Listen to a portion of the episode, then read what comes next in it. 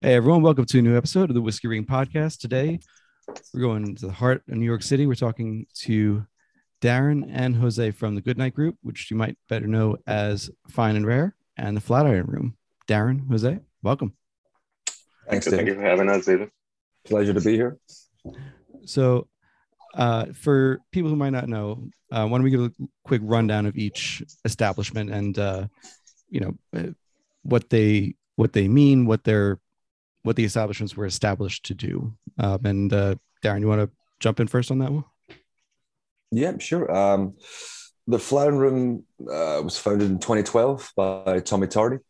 Um, it's uh, to me personally, it's uh, an example of the kind of like bygone era of a speakeasy bar, very kind of kind of prohibition style.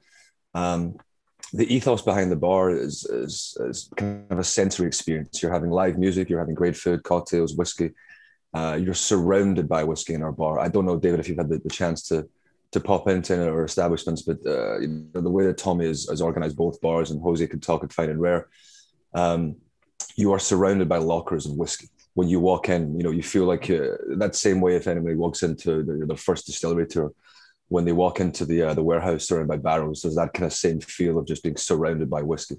Um, and I think the, the, the general feel of our bar is to is to create yeah, like, a, like a sensory experience to uh, to be surrounded by uh, you know great sound. Uh, you have fantastic food and great cocktails and a, and a whiskey selection that is uh, rather rather large. I think would be a, a, a coy way of putting it. Um, we're currently sitting upwards of 1,200 expressions of whiskey. Um, so we try to make sure that we're really showcasing whiskey as an entity in New York. Awesome, awesome. And uh, Jose, pardon me, Jose, about the uh, uh, Fine and Rare? Yeah, yeah, we opened our doors on uh, 2017. Where the same thing. Um, uh, we kind of went with the same uh, theme as uh, the Flatiron Room. A whiskey-based cocktail, but we're also more food influence. Um, but we're also like try to diverse and uh, other um, things like we try to bring in more rums, tequilas, mezcals. We're also more spirit forward, and uh, whiskey being our our main uh, thing.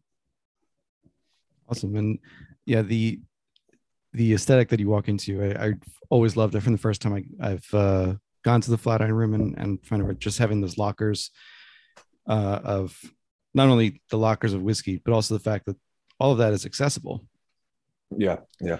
yeah. it, it, it, it always uh, there's always at least one or two customers that are that are kind of perplexed when you're trying to lean over uh, and get behind them into a locker. They don't really know what you're doing. Mm-hmm. Um, yeah, on a on a busy night, you'll see uh, everyone uh, on staff just kind of climbing ladders, trying to get into the lockers from above, and you'd be sitting in a booth and just see a light shining from above, and go, "What the hell is going on here?" But um, it's all in the service of, of finding the right pour. Uh, so you know, how did jumping into your own journeys? How did you guys uh, get to join the group? And what was and you know what was any kind of uh, training or you know pre Goodnight group that led you there? Um, well, uh, my accent, as I'm sure you can tell, is not uh, native to Brooklyn, uh, where I currently am. Uh, I'm from uh, Glasgow, Scotland. Um, I started bartending around the age of 17 uh, at, a, at, a, rather famous bar in Glasgow called the Lismore held maybe around 300 to 350 whiskies, which was considered you know a decent collection at the time. Um, we were part of the group of the Lismore that won the the Dram magazine Best Whiskey Bar of the Year, early 2000s. Um, and it really kind of kickstarted my kind of passion with whiskey. Um, before that, you know, especially in Glasgow, there's a there's a weird kind of general feel that all Scottish people drink whiskey. That is not true. Um, and so I was definitely much more of a kind of vodka coke or whatever kind of thing. And it really opened my eyes to the, the different kind of expressions and flavors that the whiskey had. So it was a great starting point for me. Um, I was at Lismore for about eight years. Um, my wife is American, so uh, we had done some long distance. I'd moved to New York, and uh, I'd worked at a couple of bars before, but my goal was always to get to the Flatiron Room. I'd actually, I'd actually emailed Tommy and the, the previous management when I was in Scotland asking for a position. So I think that always kind of picked, uh, kind of pricked Tommy's ears. Um, I applied, uh, goodness, it's amazing what time has done with COVID. Uh, I think hmm. 2017, 2016, I think it was I applied. Um, and I started bartending. Um, and at the Flatiron, I'm sure just as fine and rare, there is a you know for the amount of whiskey we have and the, the style of service that we that we want to bring uh, for the customer, there is a, a rather extensive training program. Um, you know, looking into small and simple things such as you know just literally how to how to set a table in a, a specific manner, how to pour a bottle of wine, open a blank, moving into you know regions of whiskey in Scotland, moving into peated, unpeated, the the process of creating whiskey. So I mean, you really um you, you have to have a passion for kind of fine dining service as well as you know whiskey, uh, and I speak I'm sure for both for both bars um, to want to work in these establishments. Um, I mean it in the nicest way when I say that you know if you come in and, and you think that uh, Fireball is a premium spirit, then you probably wouldn't be asked for a second interview if I put it uh, bluntly. That's fair. And how about you, Jose? Well, uh, I think I started bartending at the age of uh, 23. Actually, I started in a bar in uh, downtown in Soho. It's called Naked Lunch, which it, it was mostly more cocktail forward than anything else. Um, did take a little break in between. I think I started working at the Flatiron Room when in 2016, which I uh, had originally started as a bar back because I had been off as bartending for a couple of years at that point. So I didn't have the confidence to, to just jump in and start bartending again and stuff. Uh, and I quickly moved up. Um, I got really into drinking whiskey. Um, like uh, Darron was saying, our company is more kind of educates a lot of us uh, with brand ambassadors, meeting up with brand ambassadors, training on uh, whiskeys, regions, everything that we need to like train our staff with. Um, and it really uh, encouraged me to learn more about whiskey and all of uh, all of our stuff. And uh, yeah, yeah, it's been a it's been a nice nice ride working for this company. Yeah, it's a great. I mean, Tommy's um, yeah. one of the aspects that I love is, is Tommy regularly organizes staff outings. So just as recently as was that that was last Monday, Jose. We went to the uh, yeah, to, Con- yeah. Taconic Distillery. Um, and so, as Tommy puts it quite nicely, it's you know it's it's one part staff training, education. It's two parts teamwork and camaraderie, and, and this idea of, of you bringing working as a as a, a, a cohesive unit. Um, and by organizing these staff trips, so as Jose mentioned, we have brand ambassadors, reps coming in. So whenever we get new whiskies, or if we feel the staff are maybe not, not as knowledgeable of a certain brand of whiskey or a certain style, um, Jose and I collaborate. We'll talk to reps. Uh, they tend to come into our bar and we'll sit, we'll do tastings, we'll go through information. Um, it's a very hands-on style, and it really helps to uh, to benefit our ability to sell. Um, you obviously have to know the product, and when you have upwards of uh, 1200 for Flatiron, and I'm sure fine rares in the very highs as well, um, you have to know you know basic information, and then if you want to continue to be able to make that sale, you have to know more. So this uh, continual kind of hands-on learning that Tommy uh, very much promotes within the company, uh, it's very beneficial for staff. You know, from newbie uh, into whiskey to to someone like myself, uh, who I'd call you know, a functioning alcoholic, or you could say that's a sommelier or whatever.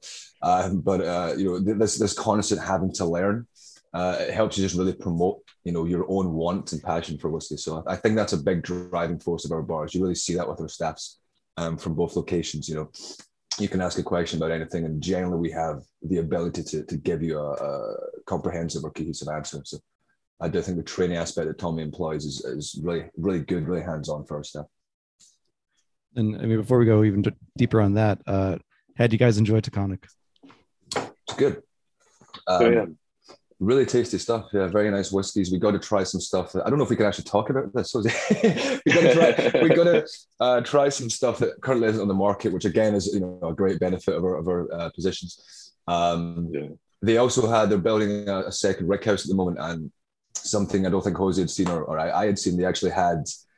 Um, oh goodness, like shipping containers. Basically, they were they were housing their barrels uh, in shipping containers, and the, the master blender uh, Brendan was was explaining that it actually creates a, a, heat not dissimilar to Kentucky.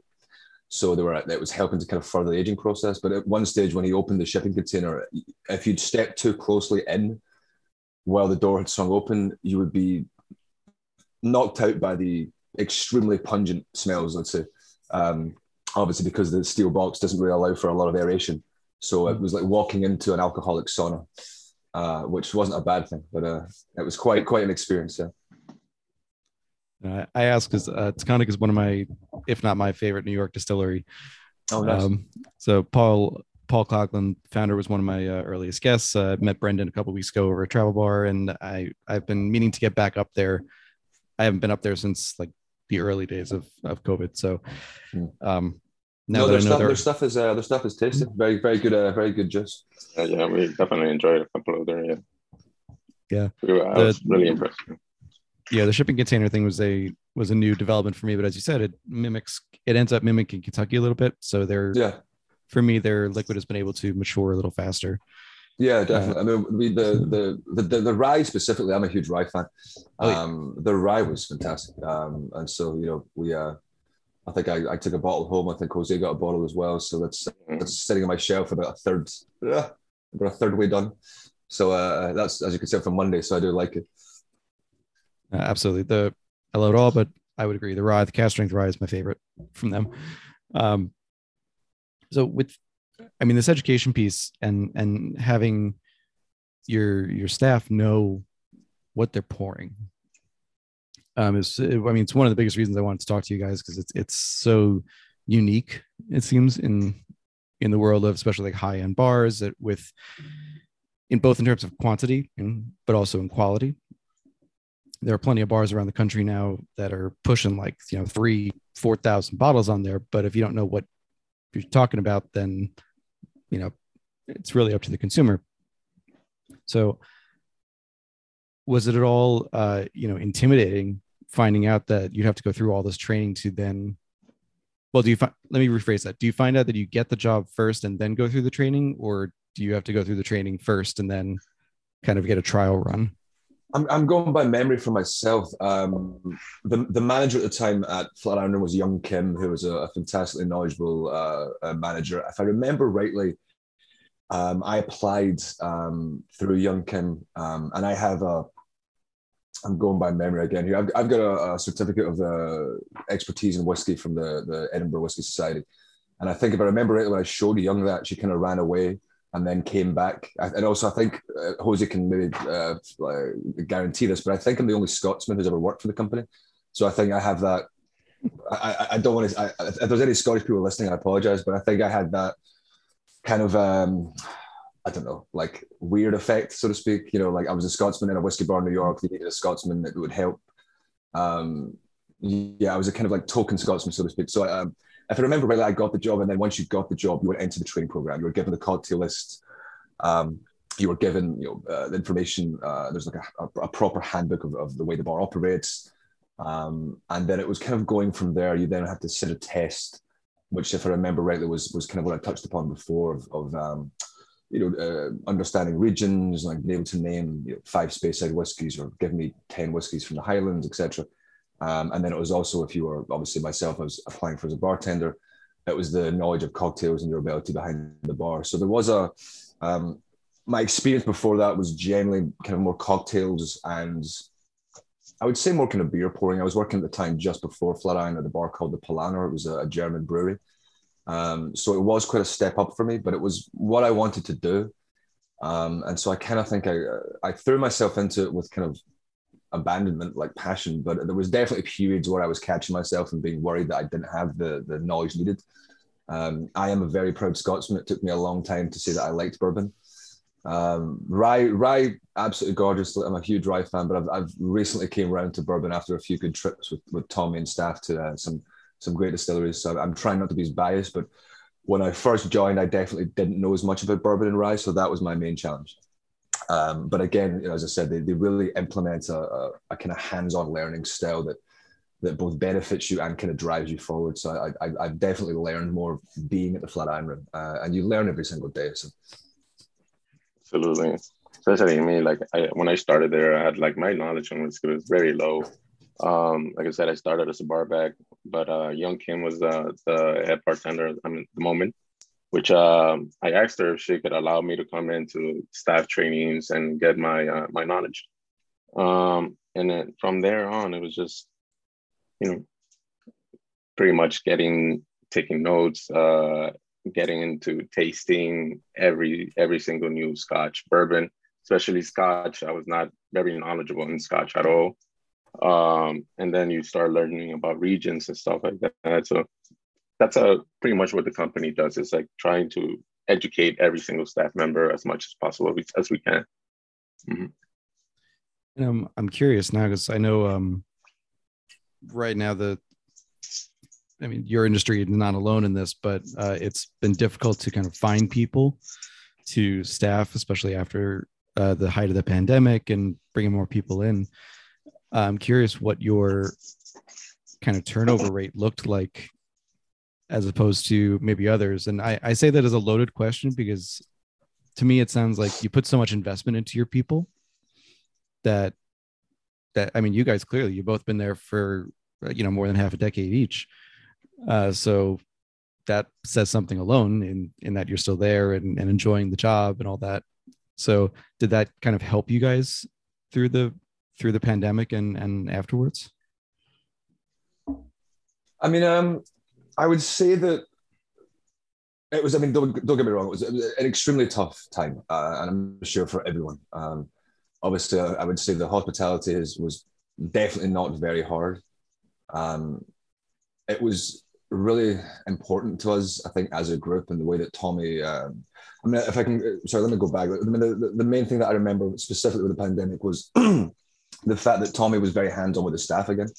He made sure that we understood that the bars you know, we had to shut down if we had to shut down, but this was not the end of the bar. This was not the end of Goodnight Group. You know, Tommy really firmly believed that um, this was, uh, I want to use the term a blip, but obviously you know, it was much worse than that at the time. But he really wanted to to drive home to the staff that you know we're going to come back stronger. This is this is just a little bump in the road. We're going to come back. Everything's okay. Um, when we reopened, there was an influx of people wanted to come back to work. Um, I think you kind of hit it on the head. Is because of our style of bars, because of the kind of premium of service that we want to attain and, and the, the, the, the, experience we want to give to our customers, you know, we are looking for specific kind of staff. We're not looking for your, and I don't mean to be rude to anyone out there, but you're like a part timer or someone that wants to do a certain you know, one day a week kind of thing.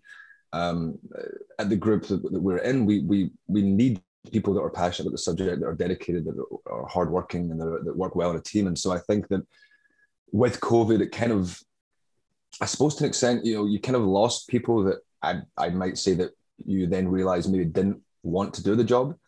Um, the pandemic, I'm sure, changed a lot of people's minds in terms of their their current employer, employment, their their, their trajectory and career path, etc. So um, there was definitely periods of time where we were losing staff, gaining staff. But I remember primarily it was the the encouragement and confidence that, that Tommy had in the idea that we're going to come back and get back into it. Um, it wasn't easy. Um, I remember, you know, the barriers at the start, the masks. Um, you know, the, the masks themselves, unfortunately, were very political. Um, you know, piece of clothing, let's just say. So by wearing a mask, you were kind of showcasing what side you are, which is always strange to me. But there was always issues that were going to arise with that. But I, but I think that you know, I think when we look at where we are now compared to you know what's just happened over the past years, um, I think it's a great example of the the strength of the company that that we have came back. Uh, we never really left. You know, we had to obviously shut down through a government mandate, but I think we were always going to come back. And I knew that the second we came back, it was going to come back and be, you know, people wanted to come back to the bar. Listen, as, as we said before, David, you know, we have customer bottles in both bars. The amount of times when we first opened, we were getting people calling, like, can I come in? Can I get my bottle? Can I, you know, there was, there was a definite want of people to, to come back to our bar. Um, and I remember a lot of customers just just walking in, and there was a there was definitely a sense of, you know, happiness and and you know, uh, normality kind of coming back. I remember talking to a lot of customers at the start of uh, the the the opening post COVID. Um, and they were just so happy to be outside and so happy to be in an environment with live music and you know a little bit of a you know a show going on and, just general uh, you know having a nice enjoyable social interaction um, I think a lot of people obviously really missed that. Um, and again, it was something that I find that the Goodnight Group and, and both of our venues are, are, you know, very well known for. We are a, a, sensory experience for both venues. So I think a lot of people missed that. So we definitely bounced back, in my opinion, from COVID very well. And Jose, I want to throw this next question to you, which is uh, that you know between the two establishments of course both serve um, food both have spirits but they're as you mentioned earlier uh, fine and has a bit more of a food focus uh, than the Flatiron Room. You know, I know it's it's they're both on the same spectrum, but slightly more of a food focus. Yeah, I'll, I'll Yeah, keep my. I'll keep my mouth shut there, David. Oh, fair, fair, fair enough. Um, yeah. So But- yeah, our focus is uh fine dining as well. We try to give you a, a nice experience also with live music, everything. So yeah, so we're focused also, like I said, the Flatiron Room obviously is a more whiskey forward uh restaurant. Um, but we try to be a little bit diverse, bring different types of spirits in. Um, when it comes to mezcal, gin, tequilas, everything. We try to bring a, a larger uh, experience, and what I mean, spirit wise, food wise, entertainment wise. Um, we're always just trying to focus that every customer that comes in leaves uh, with a, an amazing experience that one of them wants to make them come back and enjoy our our restaurant. Also, like you said, uh, having you know bottle keep program, you know, also like it's something that most people haven't heard of. So when they hear, oh, I could buy my bottle here, keep it here, store it here, bring it and like, you know, enjoy it with my friends and stuff. So yeah, it's it's a really nice experience. Yeah, and uh, next question just went right out of my head, which happens quite often, even with coffee in the morning. Um, I I should note for listeners, uh, these two gents have been very kind to join on a uh, Saturday morning after working the night before, and I'm sure they'll be working again tonight. So um, Yeah, first first you. round's on you, David. First round's on you. deal, absolute deal. Um, you got when I was there last, you had me with the um, a Highland Park single barrel as soon as I walked in, so I will definitely return the favor on that one. No. So, um, you know, I mean, uh, Darron, no, no need to to keep your mouth shut on that on that last question. like, they're both both establishments have excellent food. Um, that that's not the question at all. Uh, but I- I'm curious, uh, Jose. Right now, just speaking very generally, um, whiskey has certainly had its boom for the last, like, let's say two two plus decades. Um, still very much going on. Don't get me wrong, but um, some of the spirits that you mentioned uh, that you focus a little more on at at uh, fine and rare, the the mezcals, the tequilas, the gin, these are having their own moment right now, uh, and having been there since uh, you know 2016ish to 2017, um, have you? What's been your experience as that boom has happened with? Uh, I don't want to say alternative spirits, but alternatives to whiskey, let's say. Yeah, yeah, absolutely. Uh, I feel like mezcal, tequila have had a big boom in this uh, couple of years compared to any uh, any other spirit. Um, but it's also been really hard to come by, um, especially after COVID and everything. Um, I think for all industries, I feel like whiskey and um, wine, anything at this moment. Um, but yeah, uh, I feel like all these spirits that we bring in are really good um, to like encourage people to try new things other than whiskey.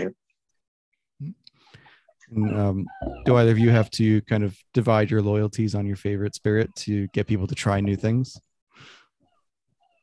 Um, I mean, we're obviously in a, in a, in a, a capitalistic nature of employment, so unfortunately, do have to try and upsell.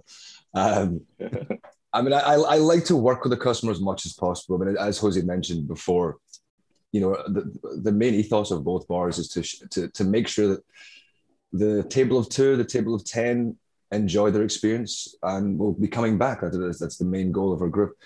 Um, I like to work with, with. I mean, my favorite question generally. Uh, you've seen our menu, David, in, in both bars. You know, our menu is a small, short story. Um, so a lot of times, what I do is when I see a customer open the book, I, I literally ask them, you know, are you looking for specific? Are you looking for bourbon, rye, scotch? Are you asking for tequilas? What, you know, you try and get a feel on them uh, quickly.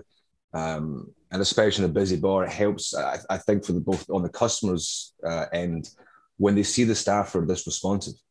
You know, I can very happily throw you a menu and say, you know, go nuts.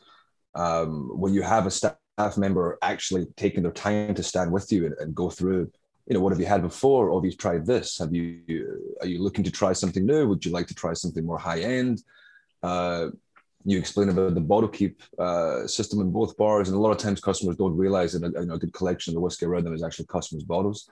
Um, that's always quite a kind of a wow factor for a lot of new customers. Um, but no, I think uh, you know I, I, like this idea of, of of the upsell for me is always a fun part of it. You know, you, you, are obviously feeling very proud. You're doing your job. So if you the customer wants a, a 15 year old Bowmore and they haven't had the 18 or 21, then it is my job to and again, this goes back to the training and for all staff, including myself, is to have that knowledge to be able to upsell um, is very key. You know, you can I could happily sit and sell the Bowmore 15 to a customer, for example, but if we're sitting on an 18, 21, Aston Martin 21, 25 small batch, uh, 26, you know, single barrel, whatever, um, by having that knowledge and being able to convey that to the customer, one, the customer nine times out of 10 is mostly impressed by this idea. Okay, I didn't know about this. They're generally intrigued.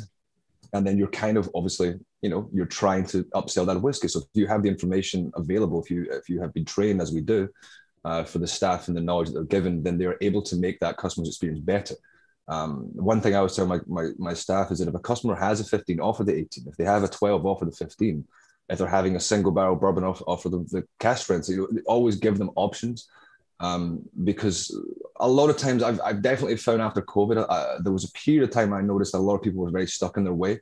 They ordered what they want, they didn't deviate. Um, I can imagine this was probably a mix of uh, monetary issue, so to speak, after COVID, probably not working. I so that people would generally order something a little bit less expensive or something they know the flavor of and they know they're going to like.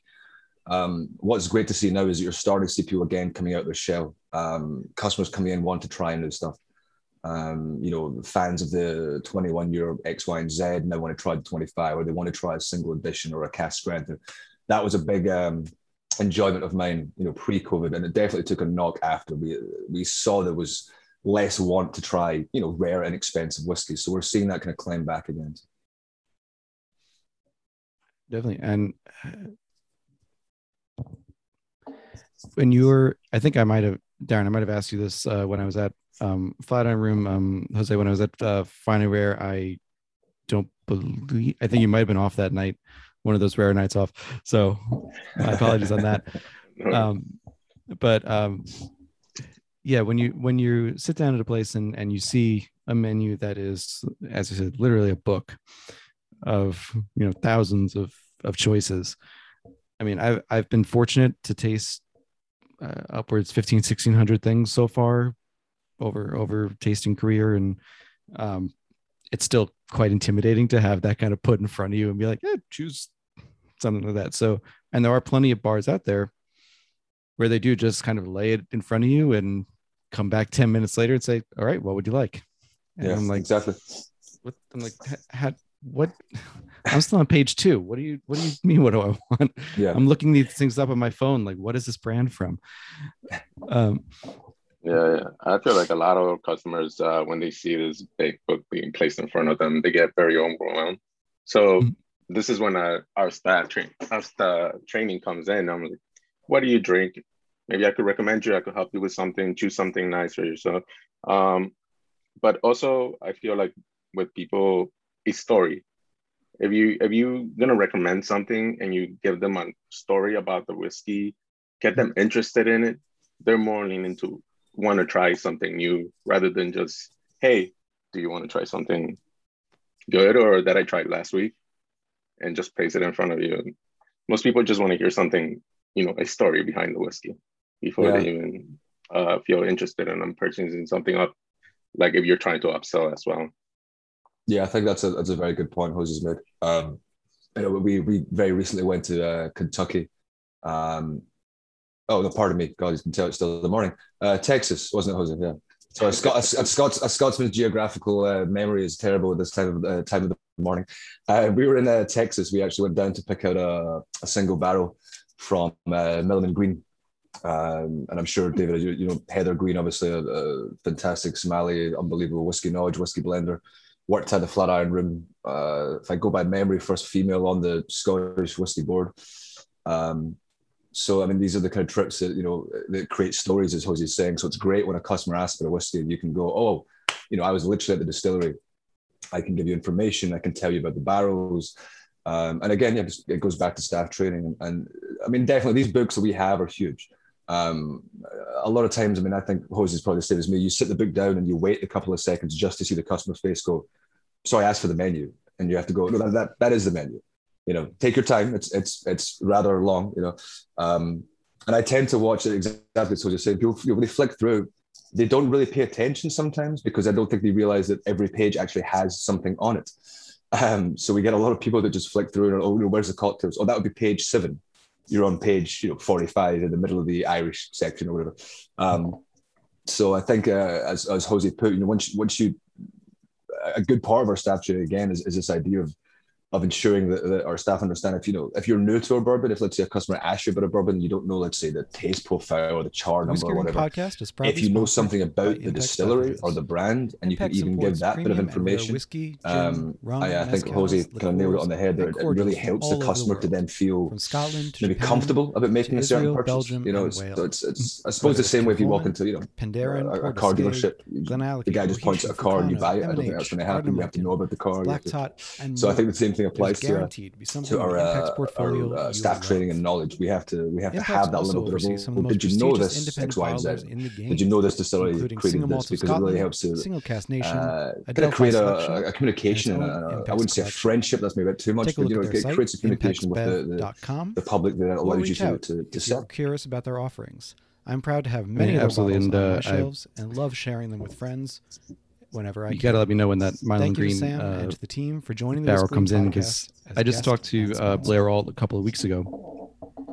Um, I, now, meant to. I've been trying to talk sponsor. to Heather as well for Milam Greene, but also the most for exclusive book. whiskey in the world. Uh, can't and be bought uh, in a of store. course, she's all over the place with Born in Edinburgh, everything. the That's Scotch Malt Whiskey um, Society is the Blair world's was Blair largest was distillery amazing. Um, with over yeah. 30,000 she was members absolute salt of the earth. She was just a, such They a cool bottle chick. each cask of whiskey Um, as is. Yeah, that was that. No was, that was I think diluting, one of my favorite artificial points again coloring is, or is chill meeting the people making the whiskey. Um, With new whiskeys nine times out released every week, is absolute the salt of Scotch the Malt earth. Whiskey It's, you know, Society proper- offers the I opportunity always like to the kind of like working class hard cask. work, you know, covered boots dirty. I've been a member for over two years Um, now, and I I've think when we loved the first chance saw to Jose, explore she my favorite walked out. She walked to the truly distillery and she was like, you like, offerings. like covered in like you from know, distilleries and four barley. and and, like, just walk up And and big, discovering big new hefty handshake. not and she was uh, anywhere really, You really the passion behind it. Not yeah. Oh yeah, fan? definitely. Yeah, she No was she was awesome. Yeah. Um, Scotch Malt Whiskey Society releases yeah, I think 20 uh, plus the, the, the bow bottles selection we, we, month we, to we its chose. members, Uh, I think Jose and I including, we, yes, we have very similar but flavor also profiles that we including like. gin, bourbon, Um, I definitely rum, like peated whiskey. I think a little bit more than, than In fact, Jose. my favorite that's, recent that's probably in my blood. corn whiskey Um, from the largest family-owned the, the barrel we selected was fantastic. The fun point of that again was it's maybe about what was it, 11 a.m., 11:30 in the morning. This is a You know, bottle that people Texas heat. I think I was wearing all years. black with boots. and it was only Uh, available. and, and we're sitting trying cast right. I mean, it's not. I'm, I'm making this sound like it's a hard job. If you're we're sitting pulling,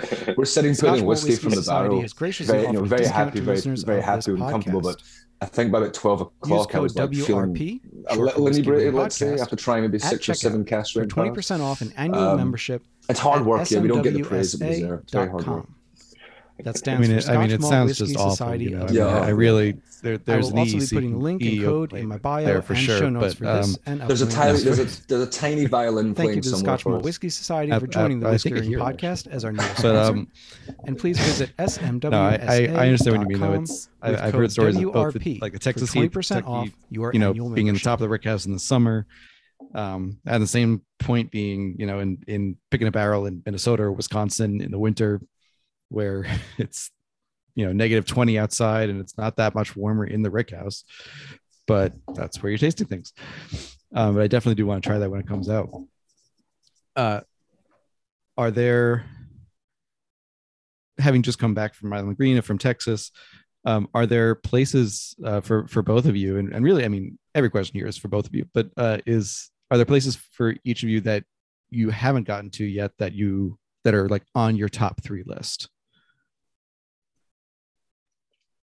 I need to think of that, Um, Jose. Have you got any ideas? I Mate? have I have not visited Buffalo Trace yet, Okay. which is uh, I'm planning to do this summer. Hopefully by August I'll get to go and try some uh, amazing whiskeys. Yeah, Buffalo Trace is definitely on the top of my uh, my list. Um, like to visit uh, Scotland, obviously, uh, and. Uh, to this point, uh, I would like to visit uh, Seattle. Try to visit uh, Westland.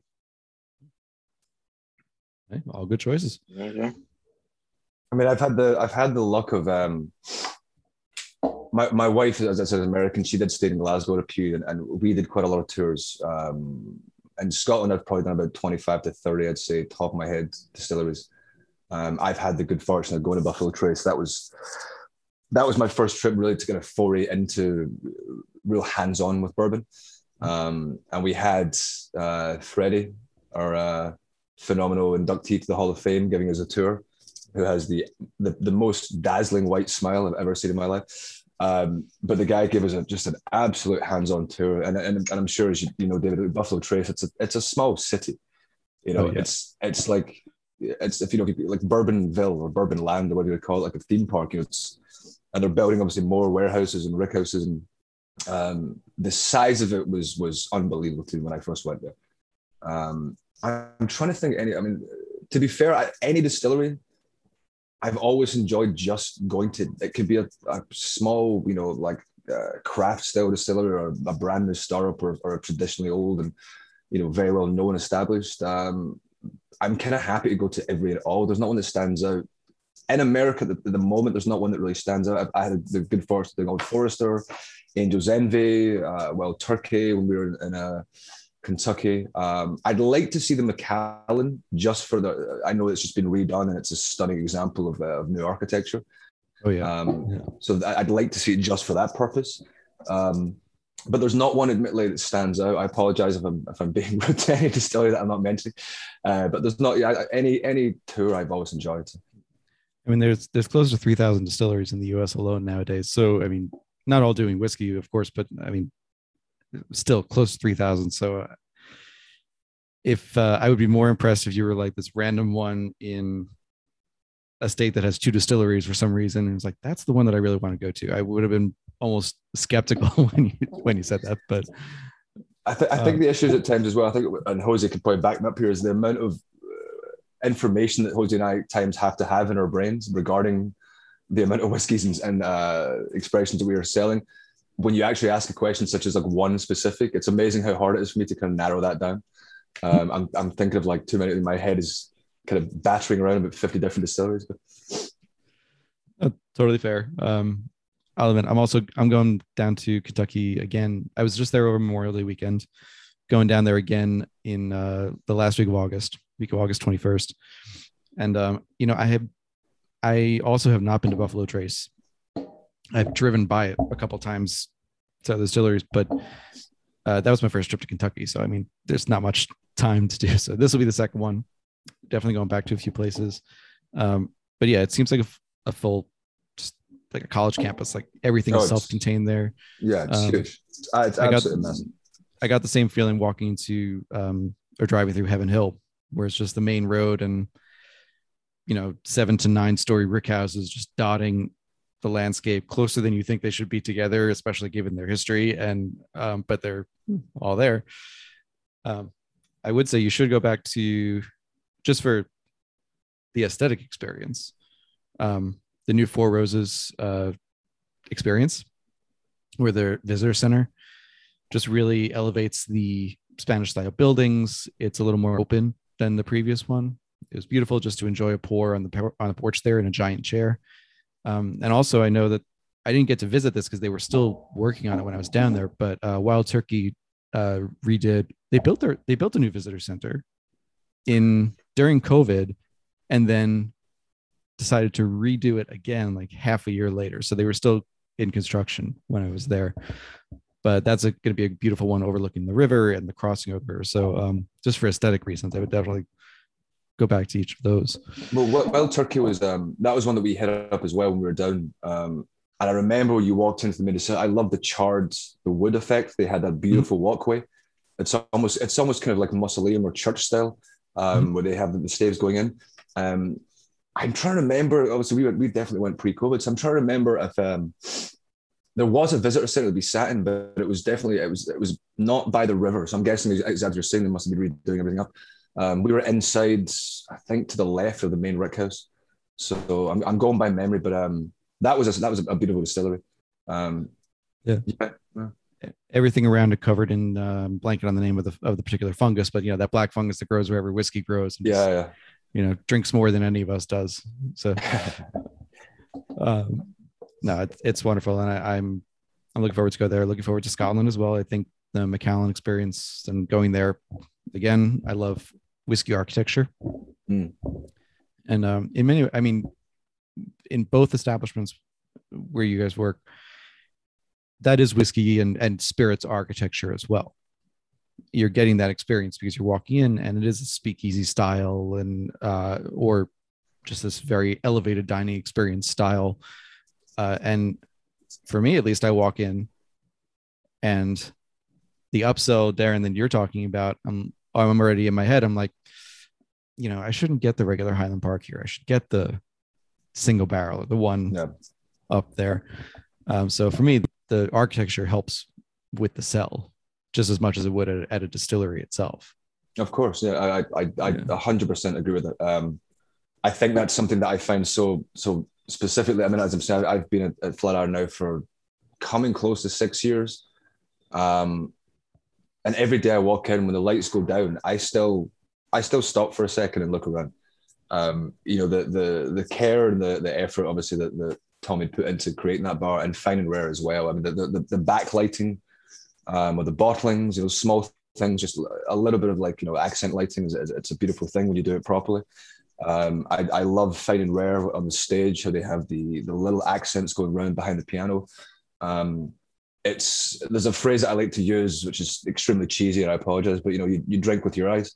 So when you walk into an establishment, you know, especially in, in somewhere like Fine and Rare and, and Flatiron, um, there's never been a customer I think that's walked in and not instantly neck, you know, gone up mm-hmm. because you know high ceilings, you've got the, the beautiful uh, chandeliers, you have the the giant stage up front, and then you're seeing all the bottles surrounding you.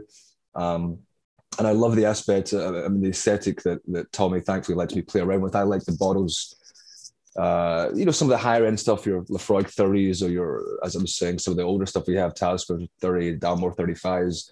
I like to keep the bottle beside the box. I mean, the, the, the again, as I say, the drink your eyes part. I mean, a lot of these boxes nowadays and the, the actual design going into the bottle and the box, uh, they're spending almost as much as creating the whiskey on the design um, mm-hmm. which isn't a bad thing. You know, it's a, it's a, again, it's, it's an aesthetic. You know, you see a, a, sexy looking bottle or something that looks very, you know, kind of dark and, and, and, and brooding, then it's, it's, it's a, it kind of creates that want to, to know what the liquid is. So I think um, both bars do that very well, which, you know, you, you, you create an aesthetic that you want to draw the customer to, to, to come to. And speaking of the Macallan, we should just note that they're, uh, at least I just saw this yesterday, that they have, I think it's called the Chronicles, um, I could be wrong, and I'll double check that. But comes in a, uh, a green book about 15 by 15 inches. Uh, it has full pages with the story of the Macallan, story of the whiskey, and then it goes into a cutout, almost like you would cut out the middle of a book to put a bottle in it. So yeah. you flip through and got the bottle shape around it. Yeah, they add in, they, they add in yeah. um, I'm trying to think the Smuggler's Excise, the Cranza, I think they did that. They had the excise that's still a book. Mm. Um, yeah. Yeah, but yeah, no, they, they, definitely. I mean, yeah, the aesthetic of the, the boxes themselves at times. I mean, one of my favorite was always Balvenie. I love the the wooden cases with like the little silver, you know, ignet around the, the side or a little splash of copper. Like it's uh, like simplistic but very elegant. Um, and then you have things that, as you said. I mean, Macallan had the the Harmony collection that they used. The box itself, I think, was cocoa. It was the the leaf of the cocoa, so it was it was extremely recyclable. They were trying to touch upon this idea of uh, you know their their ethos in regarding to um, I suppose to an extent they're kind of like challenged to climate change. They're really trying to, to watch their output. So something as simple as creating a label that is you know a lot more recyclable and easy to break down. You know, it's it's a nice uh, again customers will buy into this kind of thing. So it's it's a smart you know, business venture. Mm. Absolutely, uh, absolutely. I mean, hmm, deciding where I want to go next here. Uh, I think you know, actually, jumping back to uh, to what you said about um, Heather Greene, and this goes for both. Again, this goes for both establishments.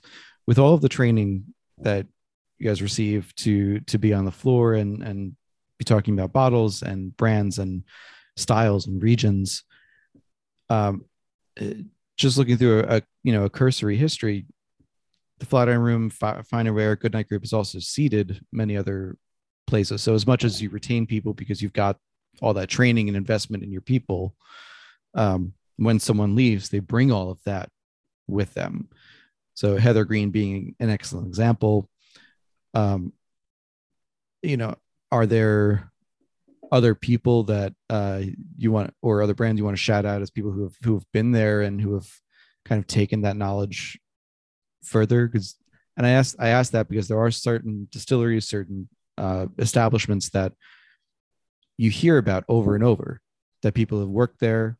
I think about for example for a distillery kings county so many people from kings county have gone to i mean helen nicole austin dickel now is the master distiller there and so many people there have gone on and taken that original ethos with them so do you see that with uh, Goodnight Group, and and where have some people gone?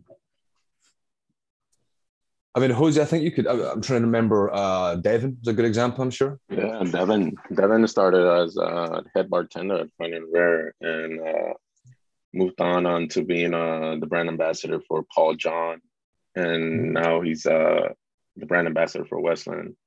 So mm-hmm.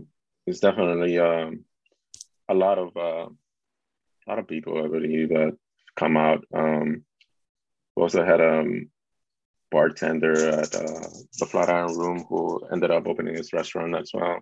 So people who are in this industry obviously are, are definitely moving on to better uh, better opportunities, especially in this industry. Yeah, we also have a lot of like, I mean, our current uh, marketing coordinator, uh, Sarah Valvo, she was a uh, floor manager at Flatiron, also bartender. And at one point, she was doing some rep work for Sunshine Reserve. We've got a lot of staff that will use the knowledge of the bar, and they obviously can supplement that into a different career path. Uh, sorry, when I say different career path, I mean still involved with hospitality or, or whiskey, but a different path that they're currently on. Um, I think that's also you know the, the good aspect of the, of the, business. I mean, you see people like Jose and myself that have been there for a long time. The people that do stay there, um, I mean, you have a lot of good option if you if you ever wanted to leave the the, the, the business itself. You know, the information and the training and the the, the knowledge that we have learned over the, over the period of time that we've worked here um, is only going to help us further our career down the line. You know, we it's I think it's a a good example. You know, uh, Jose and I were lucky enough to get awarded um, um, by the uh, whiskey icons, icons of whiskey, uh, the Flatiron Room on Best Bar Group. Yeah yeah, the the magazine we got. Um, I won best bartender. Jose was runner up, and these kind of things are obviously. I mean, they're great accolades. I'm very proud of them. I'm sure Jose is as well. It, it, creates a you know the, the ability you want to stay with the company, but if you were where to leave, you know we have the ability through the company to to further our own careers. So um, it's a, it's again it's a kind of like nod to the hat uh, of the ethos that Tommy has. Know, he likes to retain staff. He likes staff to work the way up. You know, uh, most staff is, I think Jose is a great example, as you said, bar back to, to bar manager. And I was bartender to bar manager. Uh, we have a lot of individuals that started in our bars, something as something as simple as a busser to then backer to server to. So, um, you know, the ethos in our bar is that, you know, if you want to learn and, and, and dedicate and push yourself, you have the means to do so in these, and uh, in, in our locations. Um, and I think uh, I'm trying to think of some more people. There's definitely more that I know top of my head, but you unfortunately schedule a Saturday morning podcast there. My, my brain's uh, my brain's not hundred um, percent. No, I, I think yeah, the ethos of our board very much is this. You know, you know, you, you work hard, you'll get what you need out of it. Um, and if you ever were to move on, you know, I know that uh, a good example. Tom is always very supportive of these decisions. Um, but you see the staff that we have. A lot of our core staff have been with the Goodnight Group for a, a period of time, um, and I think, as you said, that speaks volumes of the business that we're in. Absolutely. Again, I, I know, or rather, I should say, I don't know of an establishment or group that isn't struggling to uh, both retain and find new staff right now as things open back up. And uh, the fact that you guys and and not just you guys, but you guys as representatives of a larger staff group are still there speaks, as you said, it speaks volumes. Um, I do have to ask Jose, any uh, any resentment towards Darron? You got first, you got second on that one. You don't, have to, you don't have to answer. I'm, no, I'm kidding. whatsoever. I'm kidding. I'm kidding. I'm kidding. Um, next year. There's, always next year. Yeah, yeah, exactly. Yeah, yeah. healthy, healthy, healthy competition. Healthy competition. hey, I mean, if, if it's one, two in the same in the same group, I mean, I mean, there's I mean, not we, much. We, we cleaned up, didn't we? I mean, the good, the good night. Yeah, you guys like, did. You know, we, we we did pretty good. You know, best global bar group 2022, best bartender, uh, mm. runner-up best bartender. You know, we and the accolades that the the, the Goodnight Group and Flatiron and Fine and Rare have won. I mean, I, I I'm not going to sit and list all these off because there's too many. Um, but you know, it, again, it speaks volumes of the of the establishments. And honestly, uh, I had on my question list to ask, you know, which is which accolades and awards mean the most. But I think I'm gonna, I'm not even gonna ask that one because it seems like, yeah, number one, everything is is a group venture. You know, it's you win best bartender. It's because the group helped get you there. Uh, and and plus, as you said, the list of awards just goes on and on. So, um, I mean, I, would, I, I, could I could happily say like you know I'm, I'm definitely very proud of the, the best bartender. I I I remember talking to Jose, I probably used a couple of expletives and, and had no idea why, in my opinion, why I received it. But I think you're right. I mean, it, it goes down to the ethos of, of the teamwork and kind of camaraderie in both locations. Like I very much told my staff that this award was like the award for all of us. Like it's, and I'm very happy to take it. Don't get me wrong; it's on my my resume. I'm very happy, but it, you know, it's great to have it for the for the team. Um, but the amount of times, I mean, you know, best. I think we Whiskey Icons uh, best bar last year, 2021, runner up this year, and then the best bar group this year. So um, it's just continuous, and I think it, shows it shows the dedication of like you know the uppers and management and Tommy himself. You know, we could I think very much to an extent you could say like Scotch whiskey, we could sit in our laurels and traditions and go right, we're great, we don't have to change. Um, Tommy is always you know pushing the, the boundary of both bars, both locations. Um, we're always looking for new whiskies, new ideas. You know, the food menus always change, the cocktails always change. We're trying to really give the best experience to the consumer. And I, and I think, you know, I'm probably repeating myself again. I apologize, but I think the awards, you know, show that, you know, we don't get these awards for, for sitting doing nothing. So it's, uh, I think it's a nice little nod to, to the, the work uh, and dedication that goes into both venues. Absolutely.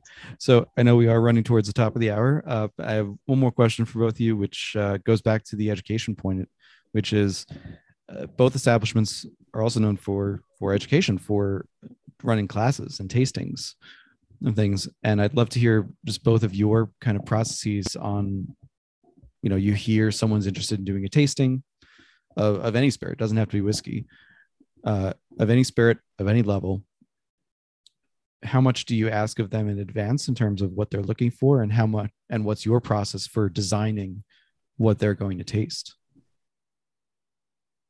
Jose, you want me to go first now?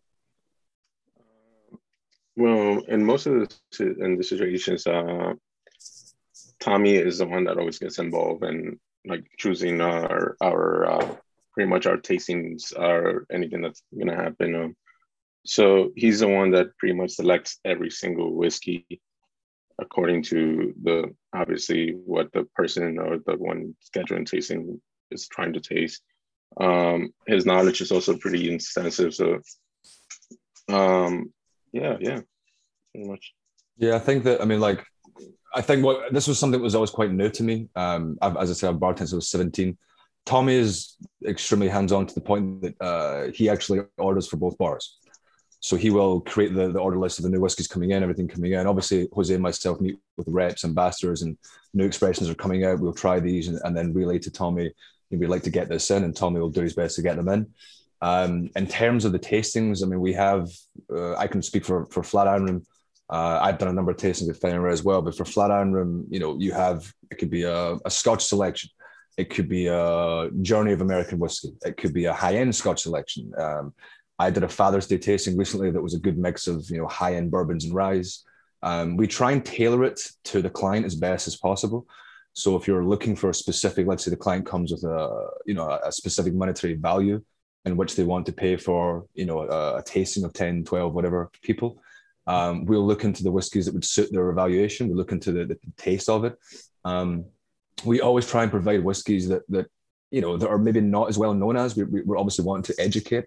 So you always want to at least have maybe something that a customer is familiar with but we always try and throw in you know, an oddball or something new or a, uh, a whiskey that i would imagine a good example would be like you know scotch or a, a taiwanese uh, Kavalan, maybe that a lot of, of, the American consumer doesn't know as much. Um, and the tastings themselves, I mean, we're we're very hands on. Um, I've always loved the, the presentation we do. You know, we create our own mats. uh, our information is on the mat sheet, or Instagram, you know, our social media, etc. We tend to give little plates uh, of just kind of you know a, a, little charcuterie board or maybe a cheese board that's going to accompany the, the tasting, which again I think is a great example of again just you know ensuring that the, there is a sensory experience at both bars. Um, the enjoyment, as you do, I'm sure, David, of you know drinking whiskey is, is fantastic, but that ability to then have whiskey with say a nice cheese or you know a piece of cured meat, um, it heightens the experience again. Um, so I think you know it's it's it's it's an aspect of my job I love doing. Um, I love doing these these classes when I get the opportunity to do them. Um, I like meeting new people uh, with with a passion or enjoyment for whiskey. Uh, you know, new people that have never tried whiskey. Um, these classes are very fun, very informative, uh, and people always you know they, once these classes are finished, very few times the full class will leave. You know, people will stay at the bar. They'll start ordering whiskey. So it's a it's a win win for us. We're helping to educate the public, and then thankfully, if they're enjoying their experience, they stay in the bar and, and they'll continue to you know to have some more whiskey and try things. And that's the best uh best advertising you can get. It's just you go there and you stay. So Darron, Jose, thank you so much for for getting up early, for uh down in the coffee and the espressos you need to to be on this today. Um, I really appreciate you taking the time. Uh, for listeners, make sure to uh, follow, and of course, I'll put all the info in the show notes as well. But make sure to follow both establishments, Flatiron Room, Fine and Rare, on uh, all the social media platforms, especially Instagram. The photos and the videos are just incredible. Uh, go in and visit and ask questions. You know, enough questions to make them think. Not so many that they can't attend to other patrons, of course, but uh, ask the questions. Try the new whiskeys. I promise you, you won't be disappointed. Um, Darron Jose, hold on with me just for a sec after I uh, close out the recording. And um, yeah, so again, patronize, uh, follow Whiskey My Wedding Ring, Whiskey Ring Podcast, and all the socials as well. And I'll see you next week.